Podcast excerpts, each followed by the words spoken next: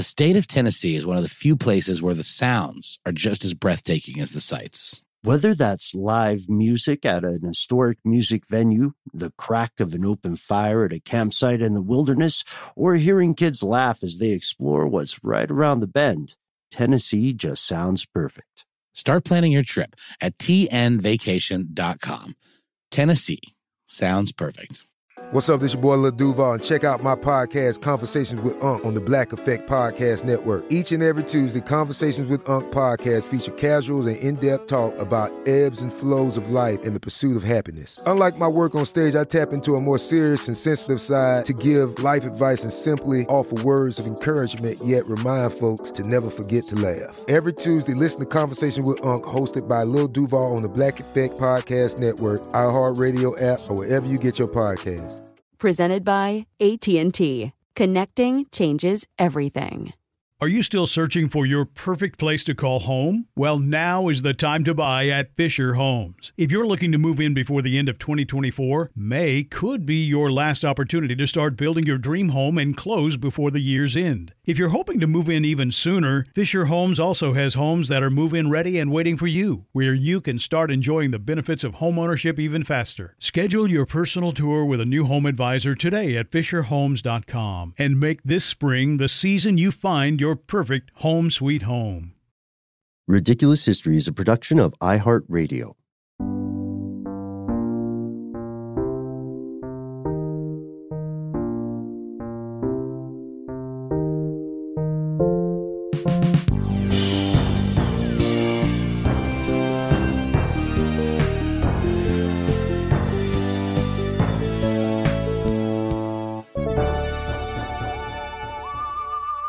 Welcome back to the show, Ridiculous Historians. Thank you, as always, so much for tuning in. We're back live and direct. We're doing well. Hope you're doing the same. Let's give a shout out to Mr. Max Williams. What, what? First of his name. He's kissing the sky there. Love it. Love the energy. They call me Ben. Uh, Noel, you're in you're in the office today. I always I always love when any of us gets a chance to record there. Yeah, yeah. I'm in the sort of like the, the tiny little sweatbox uh, studio at the office, which um, we're moving offices. Right. I think we may have mentioned before. So it's a little sad and decrepit now, but it is kind of cool. I, I, don't know that the air conditioning's on. I just now I got this a sudden sense of suffocation. I, I think I will not. power through. All right, I will power through. Well, thank you for your service. I of I course. think that this is yeah. I think you're right because I have been I've been hanging out at the office a lot for various endeavors most of which aren't sketchy. And yeah, I think the AC is shut down. Somebody cue up Boyz II Men. Hard to say goodbye to yesterday. oh, I know, I know. I know. But we're going to we're going to a better place, and we're actually going to a better what are you place. Saying? It's not like are we, are we doing like a Jim like Jones kind of situation? Not like when no. your parents okay. told oh, you okay, about your dog. No, we're actually going to a new office. Wouldn't that be messed up if we like just committed like company wide simultaneous suicide? Uh, that why did I go dark like that? That's so. I, what's wrong with me? Nothing. Today? It's just nothing. it's the heat. No. It's the heat. Excuse me. It's going to my brain. No, you know everybody collectively is is in a weird place. I think if someone tried that at our office, it would be grounds for a revolution. I agree. We are all kind of collectively, technically committing long term suicide at the same time. That's just called living. Yeah, life is a terminal condition uh, for now. But Indeed. yeah, here's here's hoping medical science gives us a new answer to that. That's also another thread with today's episode. Today's episode It is. is about a physician and it is about a revolution. A little thing we call the American Revolution here in the United States. It's probably called like the peasant uprising or something in the UK. Oh, it's so diminutive, but whatever. You know, they're they're, they're a bunch of posh uh, folks over there. They have their own perspective. You know, one what do we always say? One side's freedom fighters, the other side's terrorists. Well, in this situation, the Americans were terrorists. You know, through and through. One of these terrorists, uh, a guy named Joseph Warren, was a very respected doctor of the time. This was in the 1760s uh, to the 1770s when he was acted not only as an admired and respected physician, but also as what his side would have called a patriot. He was a central figure in the American Revolution, and the title of this episode is Dr. Joseph Warren, Forgotten Hero of the American Revolution. And I would tend to agree. I'd never really heard of the man. There's a lot of things that he was instrumental in that we absolutely all would have heard of, and we're going to get into that shortly. But the man himself was totally lost, at least to my experience of history. I don't know about you guys, but mm-hmm. um, was not like a big red letter item, you know, in history class for me. Yeah, yeah, it's weird too because you know here in the states when school children are taught about the American Revolution, you get the same big names pretty constantly, right? George Washington, other founding fathers, you know, uh, of course, Paul Revere, things like that.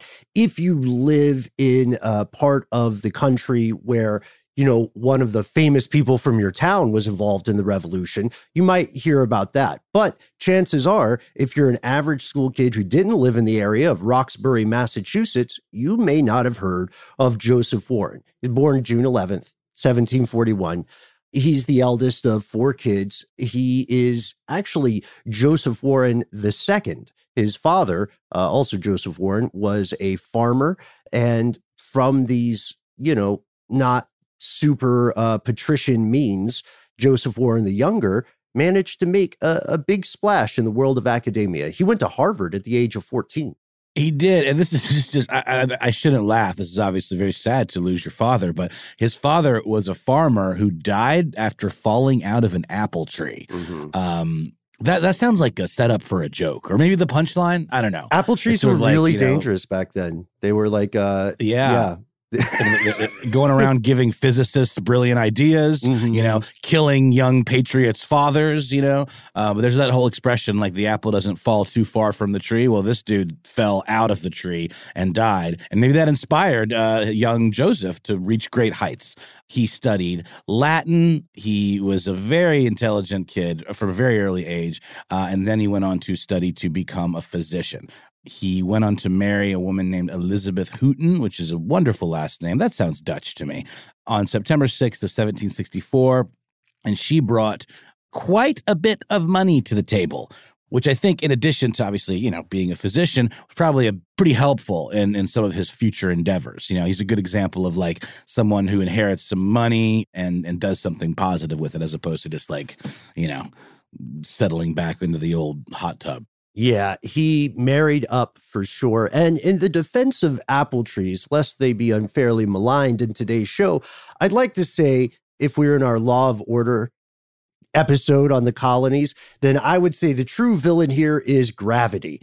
Uh, so, oh, it's true. so, yeah. Uh, oh, and by the way, Ben, Law and Order uh, American Revolution edition, I think, is a brilliant idea. Um, Thank you. And yeah. can I just mock myself briefly for the first thing that came to mind for like a show of of 1764 wealth was a hot tub. I just want to point that out in case anyone else is already thinking. What they I had thought of it. I thought they had hot. They might not have had jacuzzi jets, but they were aware of the uh, restorative benefits of above room temperature water. I like the hot tub it's idea. Uh, so oh, I appreciate that, Ben. Hey, so we got each other's backs always. You're right. He married up. He was also from an old Massachusetts family. The Warrens have been kicking around in one generation or another for about a century and a half at the time the revolution occurred. And they were kind of like, they were almost a trope in terms of demographics at the time. They were a middle class colonial family. They farmed, but they also had a voice in local politics, the small town stuff. And because of this, Joseph Warren was always, from you know day one of his life, thinking of himself as a member of the colonies as an American rather than, you know, someone who owed their allegiance to the British crown. And we do want to, at this point, shout out, of course, our good friends at Smithsonian and our good friends at the National Library of Medicine. There's one uh, article called Dr. Joseph Warren, Leader in Medicine Politics Revolution by George C. Wildrick. I like that name, Mr. Wildrick or Doctor. Anyhow, so what we're saying is this guy always felt that he was patriotic, and we know that he put his money where his mouth or his philosophy were. We can see that while he was at Harvard, he graduated in 1759, the French and Indian War was afoot. And we know that when he was hanging in Harvard, a lot of the people he would meet later, who were considered radicals, were also Harvard alum. Some of them may have been his cohorts. We're talking all the hits, Sam Adams, you know, John Adams, John Hancock, all the hits, all the Johns. And Noel, when he, it, it's weird because when we're talking about doctors in these times, in this era, your path to becoming your own medical professional was a little different. He graduated, right, with a top notch degree for his time. And he didn't necessarily have what we would call a modern residency or speciali- specialization today. He got an apprenticeship. I didn't know you could just do that. You just go to another doctor and you're like, I got the paper now. Teach me.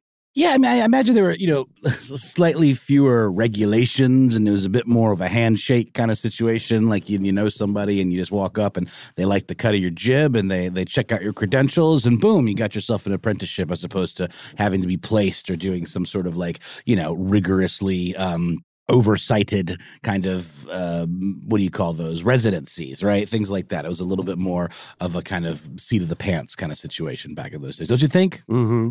Yeah, 100%. Things may have been much less formal. And part of that, you know, is is a study of the evolution of medicine both as an industry and as a series of sciences. Look, we're not dinging the guy for an apprenticeship. He was doing what was very normal for a young doctor to do at the time.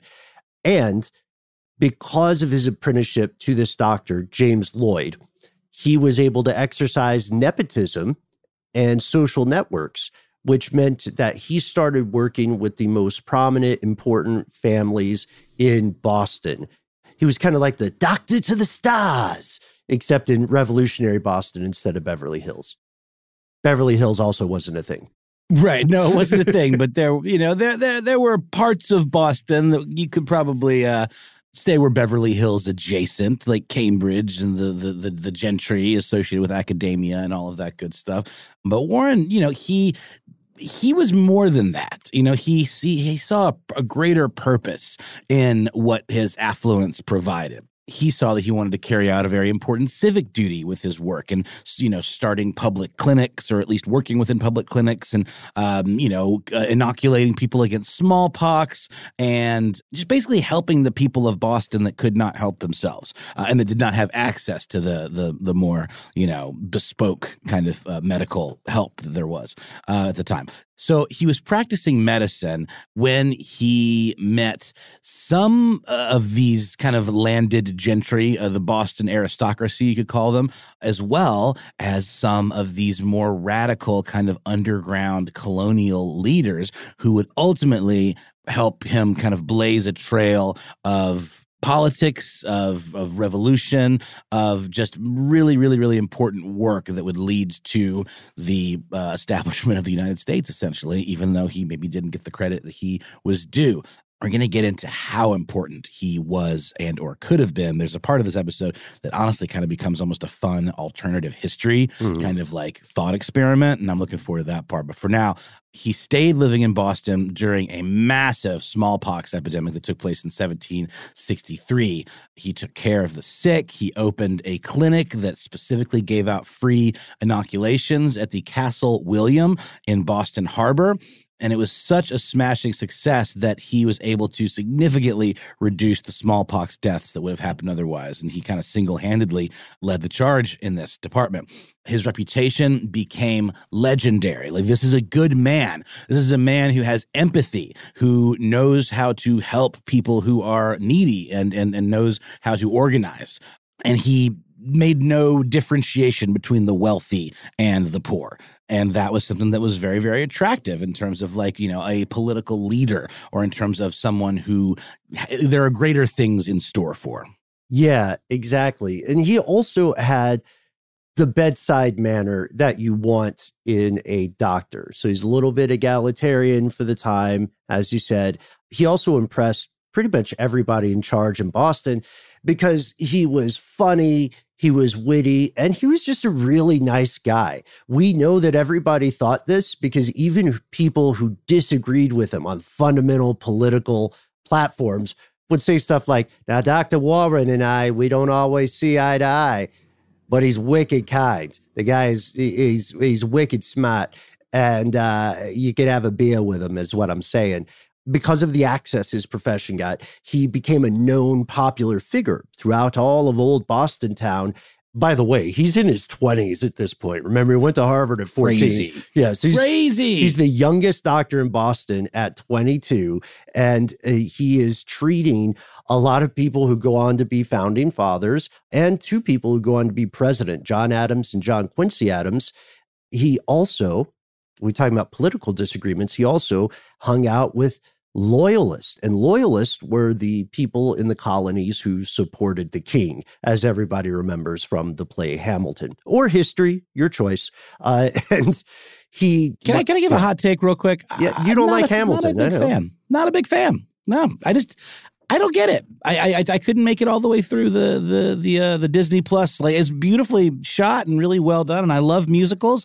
I love hip hop. I just it, it wasn't for me. I, I think why. for a lot of people, I don't know about you, man, but one thing that happens to me is uh, too much hype will ruin totally. a thing for me because of my contrarian nature. So it could be yeah, the fair. best thing ever. If people were like, hey, there's this new band out, and every time you listen to one of their songs, puppies get a new lease on life and that if enough people told me how great it was, I'd still be, I'd still have a skeptical approach. I'd say, that's ah, okay, I guess, you know? I mean, I, I slept, I slept on the Beatles for years because of the hype. And then I had to kind of come to it my own, in my own way, in my own time. And when I did, it kind of clicked for me. So maybe that'll happen for me with Hamilton too. But it wasn't that I even didn't like it. I just found myself not being compelled to finish watching it. Mm-hmm. So it's not like I actively disliked it. I just didn't like go back to the well, you know? So I was just like, well, I guess it, it did didn't didn't grab me. So anyway. it's better if you see it live too. Any any Probably stage so. player, stage musical. But yeah, I've been I've been the same way about stuff. And uh,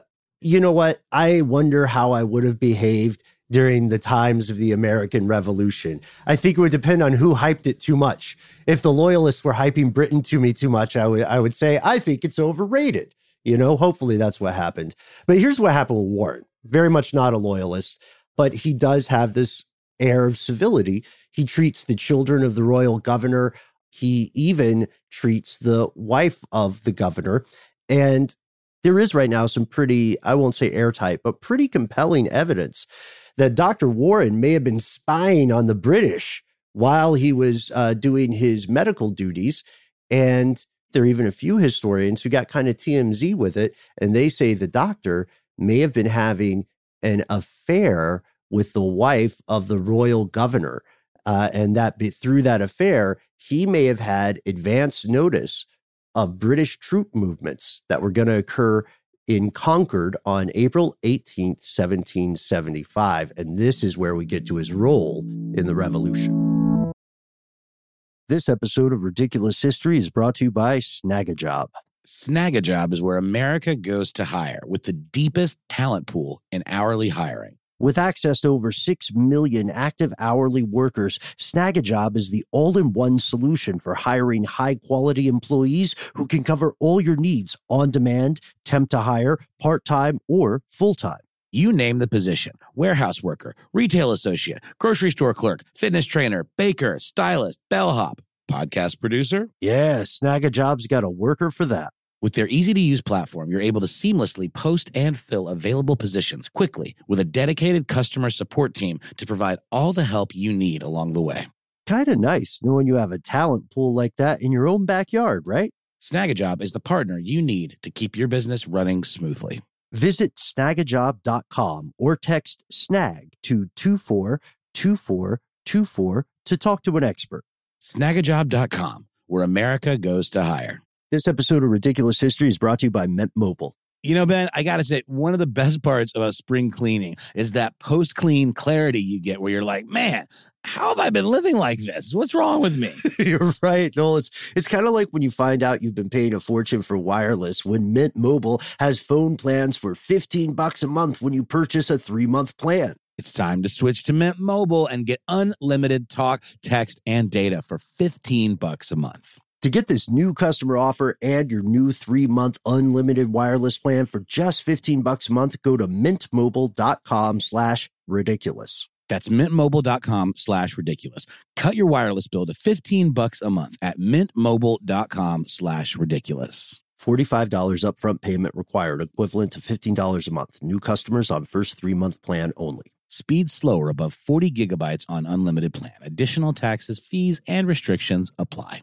See Mint Mobile for details. This episode is brought to you by eBay Motors. eBay Motors is here for the ride.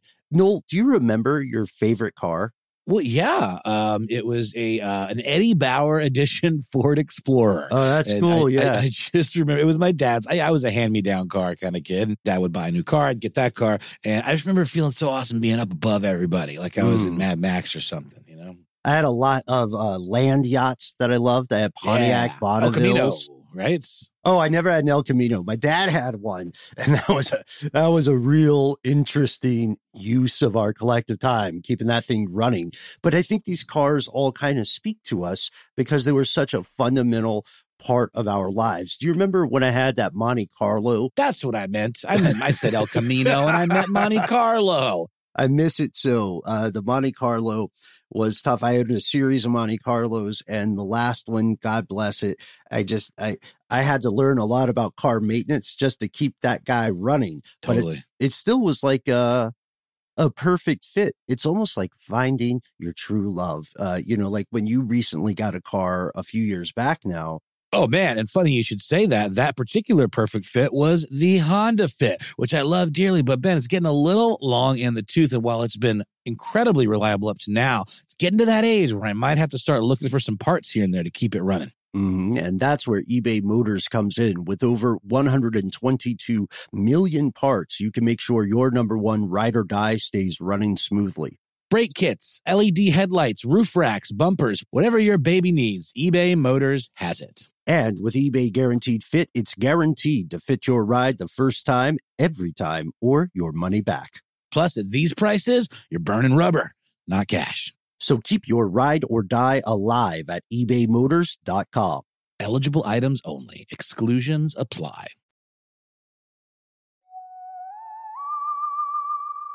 It wasn't until 1767, uh, with the passage of the Townshend Act, that Warren really began in earnest to kind of I'm, I'm gonna say ra- be radicalized because I think that term is so misleading, don't you, Ben? Like like the idea of like oh he's radicalized that implies that like the idea that they are accepting or or becoming in, in, you know um, inflamed by you know in a positive way is in some way radical. But I guess maybe the term radical maybe refers to against the status quo. It's not necessarily like a judgment call. What what do you think, Ben, about that term radical? So yeah, radical can be a little bit tricky in these times because it's been used in different ways. But what I think we mean here by radical is we mean he was saying, all right, we don't need to make half measure legislation. We don't need to make policies that say, well, we'll pay a, a little less tax to Britain or well we'll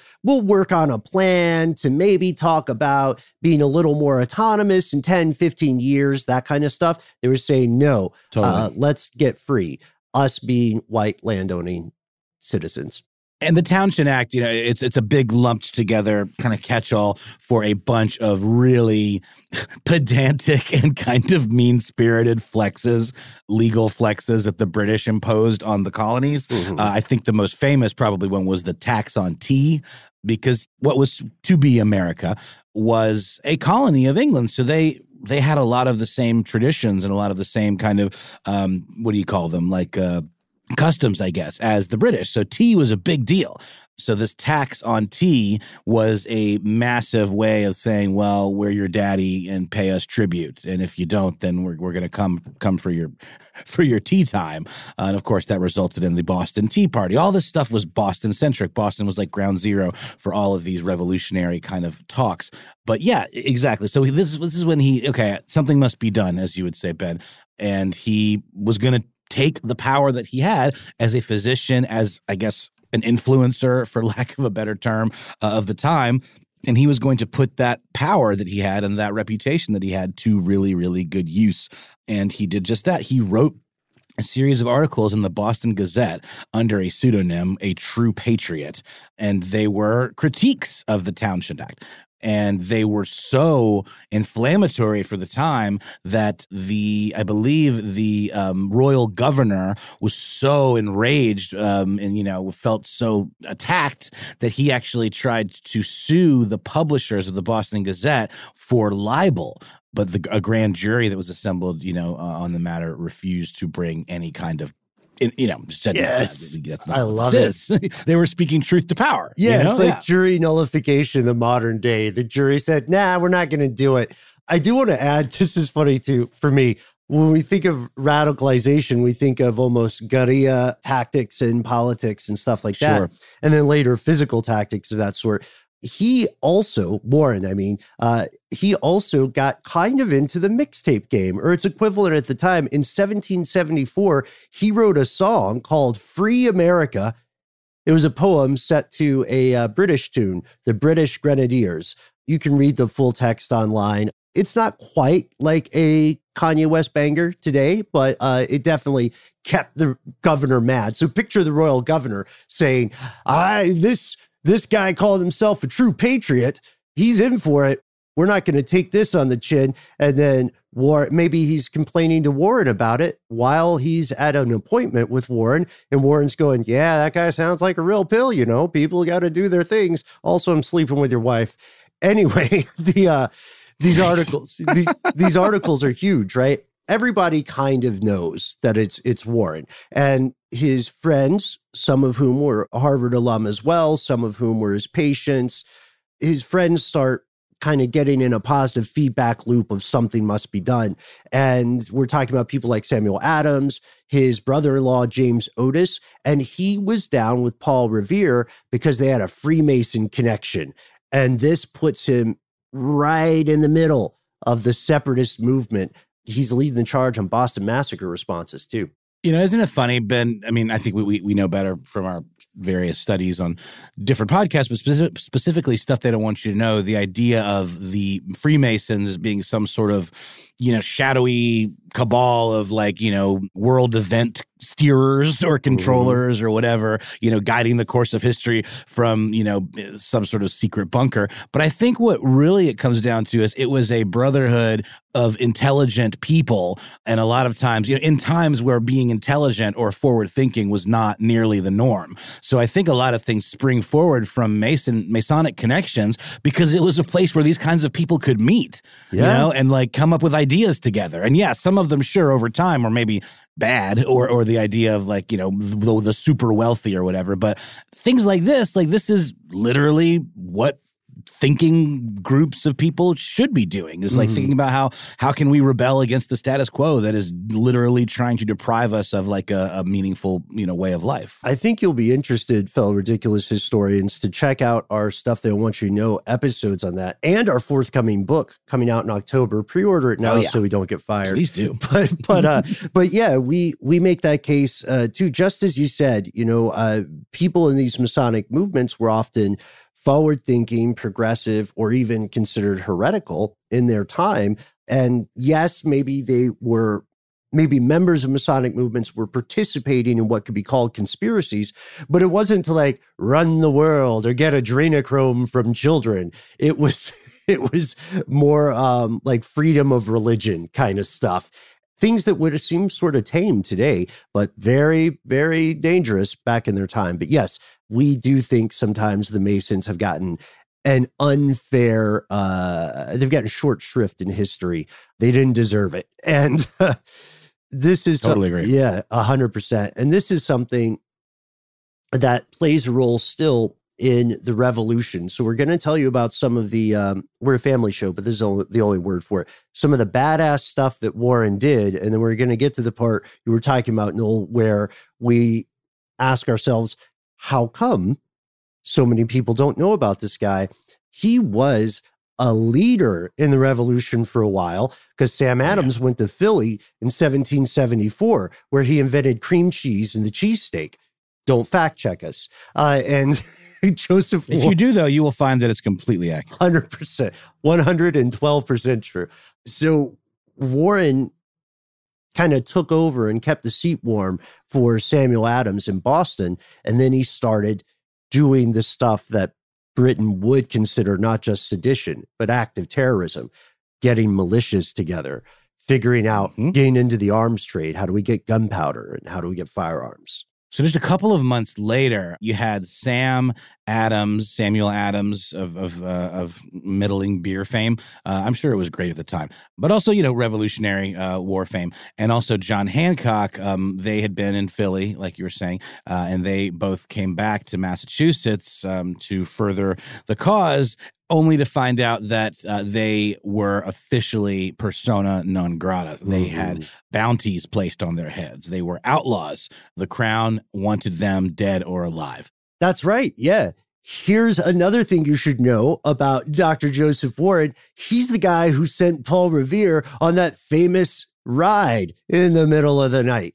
He learned that British troops were going to cross the Charles River, part of their march toward Lexington. And he said, okay, well, the main reason they're going is to, to arrest old Johnny H. and uh, Samuel Adams. And then they were going to go to Concord to get a hold of the revolutionaries' munitions, like all their firearms and powder and whatnot.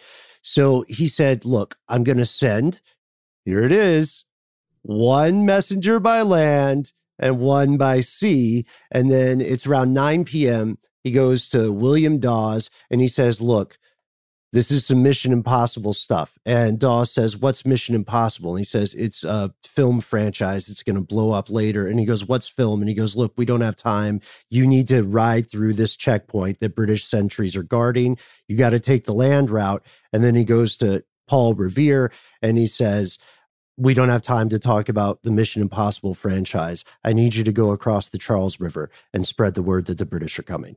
Yeah, but just rest assured, it's going to be uh, an incredible franchise. It's going to be a hit, uh, beloved by by parents and children alike. um, you know, Tom Cruise literally sustains the rest of his career. I don't know. I'm excited about that new Top Gun movie. I don't know about you guys, but it's supposed to be a real riotous. Uh, I'm okay with it. Jamboree. I'm just not a Top Gun guy, man. I think it was the hype. I'm not really either. I think it was the hype. I don't know. Planes are cool. I like planes. Uh, you like fighter planes. Yeah. I mean, it's like a it's like a fighter plane soap opera kind of. You know, there's romance in the skies. Jon Hamm's in it. They all have cool nicknames like Sparky and Chip. You know, we can give ourselves cool nicknames. We we do do half my friends frequently. have cool nicknames. We do actually, uh, but true. but yes, Mission Impossible and, and uh, me being unfair to Top Gun aside, this is a very important story. It's just that's surprising, isn't it? That Paul Revere is famous in US history. Yes. School kids learn about that, the Midnight Ride of Paul Revere and so on, but they don't learn about the guy who made the ride happen. This episode of Ridiculous History is brought to you by Snagajob. Snagajob is where America goes to hire with the deepest talent pool in hourly hiring. With access to over 6 million active hourly workers, Snagajob is the all-in-one solution for hiring high-quality employees who can cover all your needs on demand, temp to hire, part-time, or full-time. You name the position warehouse worker, retail associate, grocery store clerk, fitness trainer, baker, stylist, bellhop, podcast producer. Yeah, Snagajob's got a worker for that. With their easy to use platform, you're able to seamlessly post and fill available positions quickly with a dedicated customer support team to provide all the help you need along the way. Kind of nice knowing you have a talent pool like that in your own backyard, right? Snagajob is the partner you need to keep your business running smoothly. Visit snagajob.com or text snag to 242424 to talk to an expert. Snagajob.com where America goes to hire. This episode is brought to you by eBay Motors. eBay Motors is here for the ride. Noel, do you remember your favorite car? Well, yeah, um, it was a uh, an Eddie Bauer edition Ford Explorer. Oh, that's and cool. I, yeah, I, I, just remember it was my dad's. I, I was a hand me down car kind of kid. Dad would buy a new car, I'd get that car, and I just remember feeling so awesome being up above everybody, like I was mm. in Mad Max or something. You know, I had a lot of uh, land yachts that I loved. I had Pontiac yeah. Bonneville's. right? Oh, I never had an El Camino. My dad had one, and that was a that was a real interesting use of our collective time, keeping that thing running. But I think these cars all kind of speak to us because they were such a fundamental part of our lives. Do you remember when I had that Monte Carlo? That's what I meant. I meant I said El Camino and I meant Monte Carlo. I miss it so. Uh, the Monte Carlo was tough. I had a series of Monte Carlos, and the last one, God bless it, I just I I had to learn a lot about car maintenance just to keep that guy running. Totally, but it, it still was like a a perfect fit. It's almost like finding your true love. Uh, you know, like when you recently got a car a few years back now, Oh man, and funny you should say that. That particular perfect fit was the Honda Fit, which I love dearly. But Ben, it's getting a little long in the tooth. And while it's been incredibly reliable up to now, it's getting to that age where I might have to start looking for some parts here and there to keep it running. Mm-hmm. And that's where eBay Motors comes in. With over 122 million parts, you can make sure your number one ride or die stays running smoothly. Brake kits, LED headlights, roof racks, bumpers, whatever your baby needs, eBay Motors has it. And with eBay Guaranteed Fit, it's guaranteed to fit your ride the first time, every time, or your money back. Plus, at these prices, you're burning rubber, not cash. So keep your ride or die alive at ebaymotors.com. Eligible items only, exclusions apply. Are you still searching for your perfect place to call home? Well, now is the time to buy at Fischer Homes. If you're looking to move in before the end of 2024, May could be your last opportunity to start building your dream home and close before the year's end. If you're hoping to move in even sooner, Fischer Homes also has homes that are move in ready and waiting for you, where you can start enjoying the benefits of homeownership even faster. Schedule your personal tour with a new home advisor today at FischerHomes.com and make this spring the season you find your your perfect home sweet home.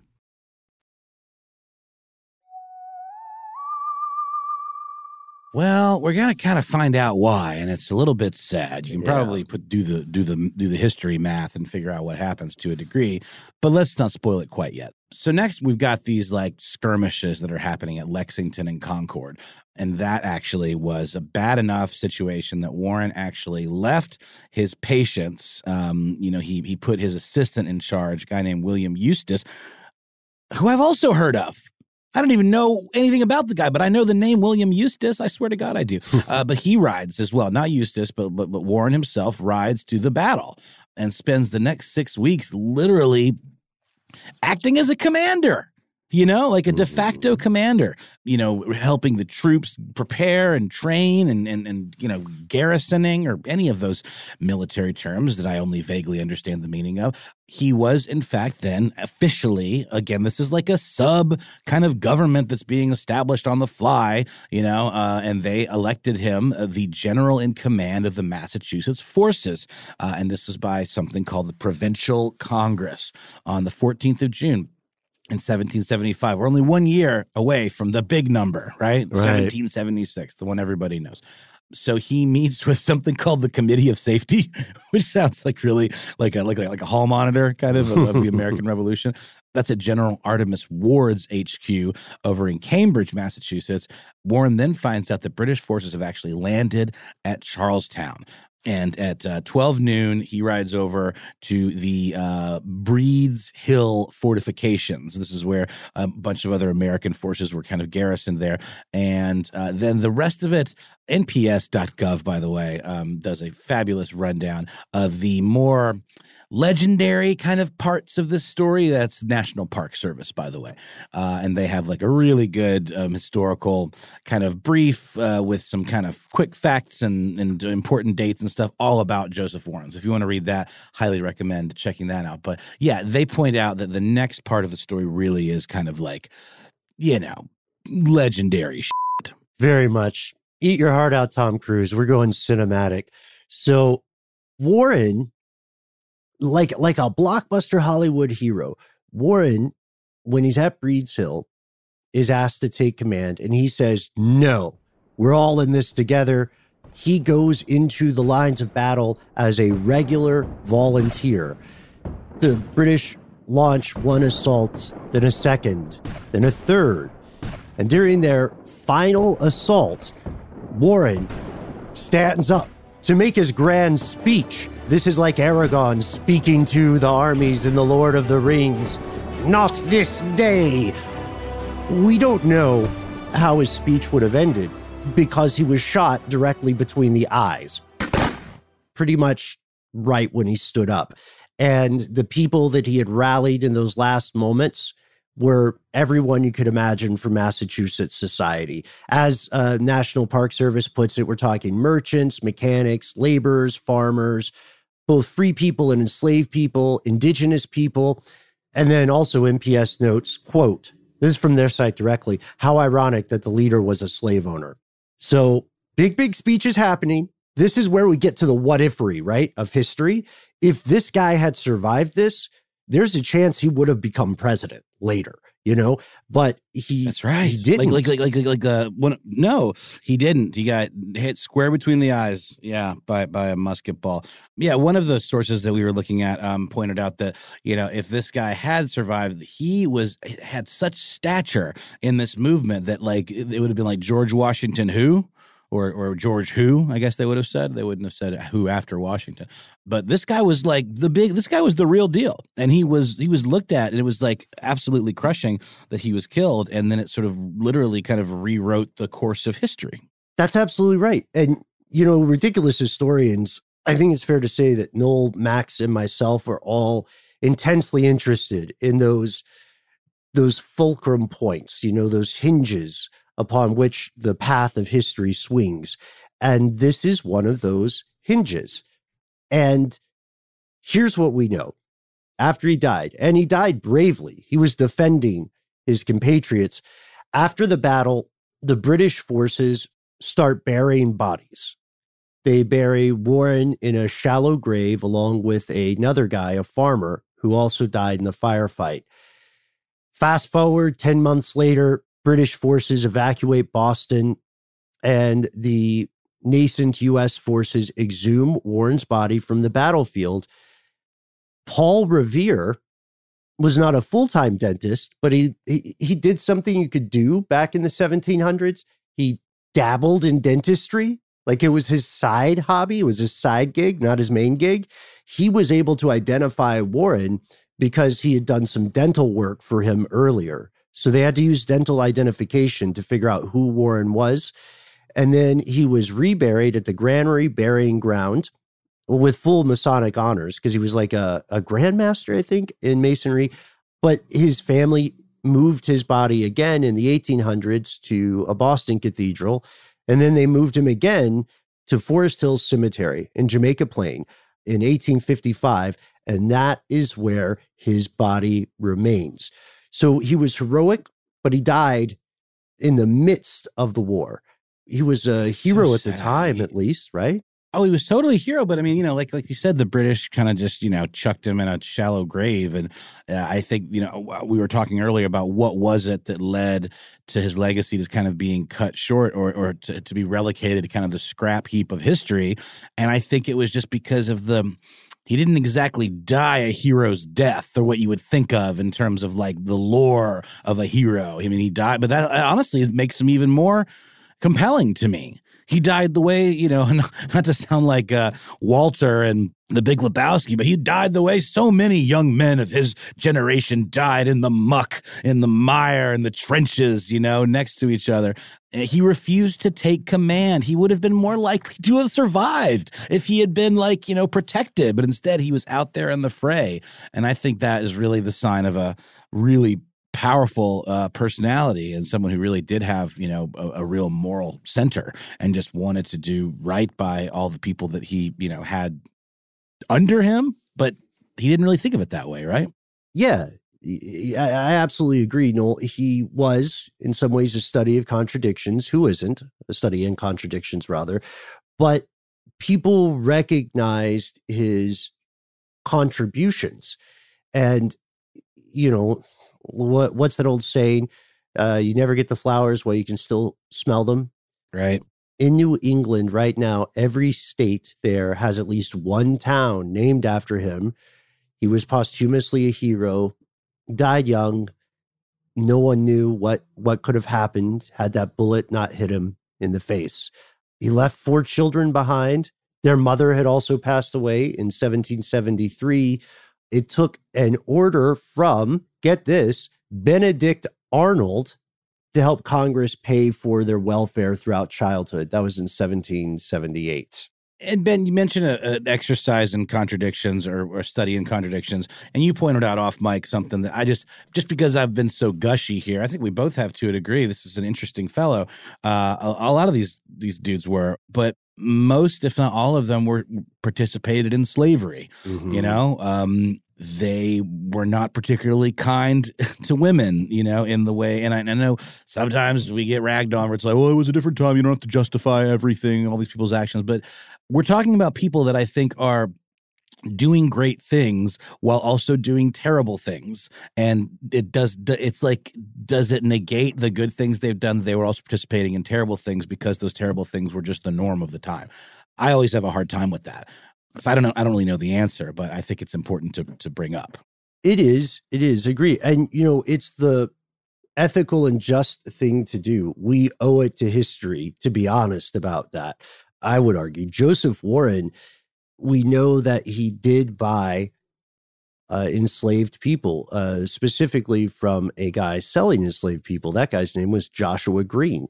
We also know everything you said is true. And I'm with you on that one, man. Joseph Warren's family also left behind a legacy. His younger brother, John Warren, became senior surgeon of the Continental Army. Again, at age 22, what am I doing with my life? And he organized the Boston Medical Society in 1780. He went on to play a big role in founding Harvard Medical School, which is around today. And it's weird because I, I don't know. One one thing before we wrap up, we've got to say we're not just blowing smoke and having pipe dreams about what could have happened to this guy had he not lost his life at such a young age. Even loyalists, people on the other side of the conflict, said the same thing about him. A guy named Peter Oliver, a loyalist, would later go on to say that if Joseph Warren had lived, George Washington would have been little more than an obscurity, which is kind of I, I, that's a lot to say. I don't know if we can agree with lot. it because we don't we don't have multiverse access yet, so we don't know. Not yet. What a Warren. Still waiting on that update. I am too. I haven't even seen Doctor Strange 2 yet. No, I haven't either, but I really like uh, the films of Sam Raimi, and I mm-hmm. think it'll be a lot of fun. Uh, even though it's getting mixed reviews, but who cares? Uh, yeah, the, he said he, he may have become the quote Cromwell of North America. That's this Peter Oliver guy. And, you know, speaking of like a mixed legacy or things that were accepted at the time, we we did a whole episode about um, the idea of resurrection men. And I believe it was Benjamin Franklin, you know, was discovered with like a basement full of cadavers that were looted from from cemeteries and that was a thing that is something that Joseph Warren also did because at the time there was no other way to study the human anatomy than to do this. And it was not technically legal, but it was also understood to be a thing. There's a book called Bunker Hill A City, a Siege, a Revolution by Nathaniel Philbrick um, that talks about Warren, some of his early days. Uh, he and his younger brother John, the, the surgeon, uh, Continental Army uh, surgeon guy, and Harvard Medical School founder were part or likely part of a, a group of Harvard students called the Spunkers. Mm-hmm. I'm not sure where that one came from. It meant something different. I think it did. I think it did. Let get your mind out of the out of the gutter. They they would routinely go and rob bodies from graveyards, jails, and poorhouses in order to find um, specimens they could use for for medical training. Yeah, yeah, which was a which is a real thing at the time. It was a little bit of a gray area in the eyes of the law for both Europe and the US. Uh, do check out our episode of Stuff They Don't Want You to Know with one of the most clickbaity titles I ever wrote was Benjamin Franklin a serial killer. I'm, I'm looking at Max to see if that still lands. I think we mm-hmm. decided to go with it. But yeah, again, this is something you have to ask yourself about so many figures in history what would the world have been like? The world today in 2022, if things had gone just a bit different. Also, let's point out, you know, firearms of that time notoriously unreliable. So there's a good chance that he would have survived if he hadn't been hit by that one ball uh, between the eyes. With this, I think we can't wait to hear your thoughts about other forgotten figures in history that were huge in their day, but maybe now not remembered to the extent that they perhaps deserve. I also want to thank our uh, our super producer, Mr. Max Williams. Folks, you may be asking, I mean, let's be honest, Noel. Most people tune into the show so they can hear Max rag on us every so often. And uh, Max is a very conscientious dude, and earlier told us, "Hey guys, you know why I'm I'm being I'm I'm being a little quiet on mic? I've got this wood chipper. It's driving me crazy." So, how would this episode have gone, Noel, if Max had been able to comment? If only that one errant yardsman had not needed to chip wood at this exact hour or potentially dispose of a body. We don't know. We don't. Um, wood chippers contain multitudes. they do, literally. I think you could maybe tell by the sound. Uh, I feel like legally, yeah, it'd be I, a little squishier. Right, it'd be squishier for sure. Right, bodies involved. No spoilers. Uh, check out the movie Fargo to find out for yourself. I think we can spoil that one, but uh, but yes, let us let us know your thoughts. Thanks, of course, to Alex Williams uh, who composed this banging track. Thanks to everyone for tuning in. As always, you're our favorite part of the show. Noel, man, thank you so much. This was a fun ride for for both of us. I think it makes me want to go to a museum, like a good, yeah, you know, like a good regional New England museum. That's a good point. Yeah, I haven't been to one of those in a hot minute. Um, I'm actually going to Philadelphia in a couple weeks, so maybe uh, I'll be, you know, in the region anyway. So maybe I could find a, an appropriately regional museum. Uh, we'll report back for all you ridiculous historians. Please do. See you next time, folks.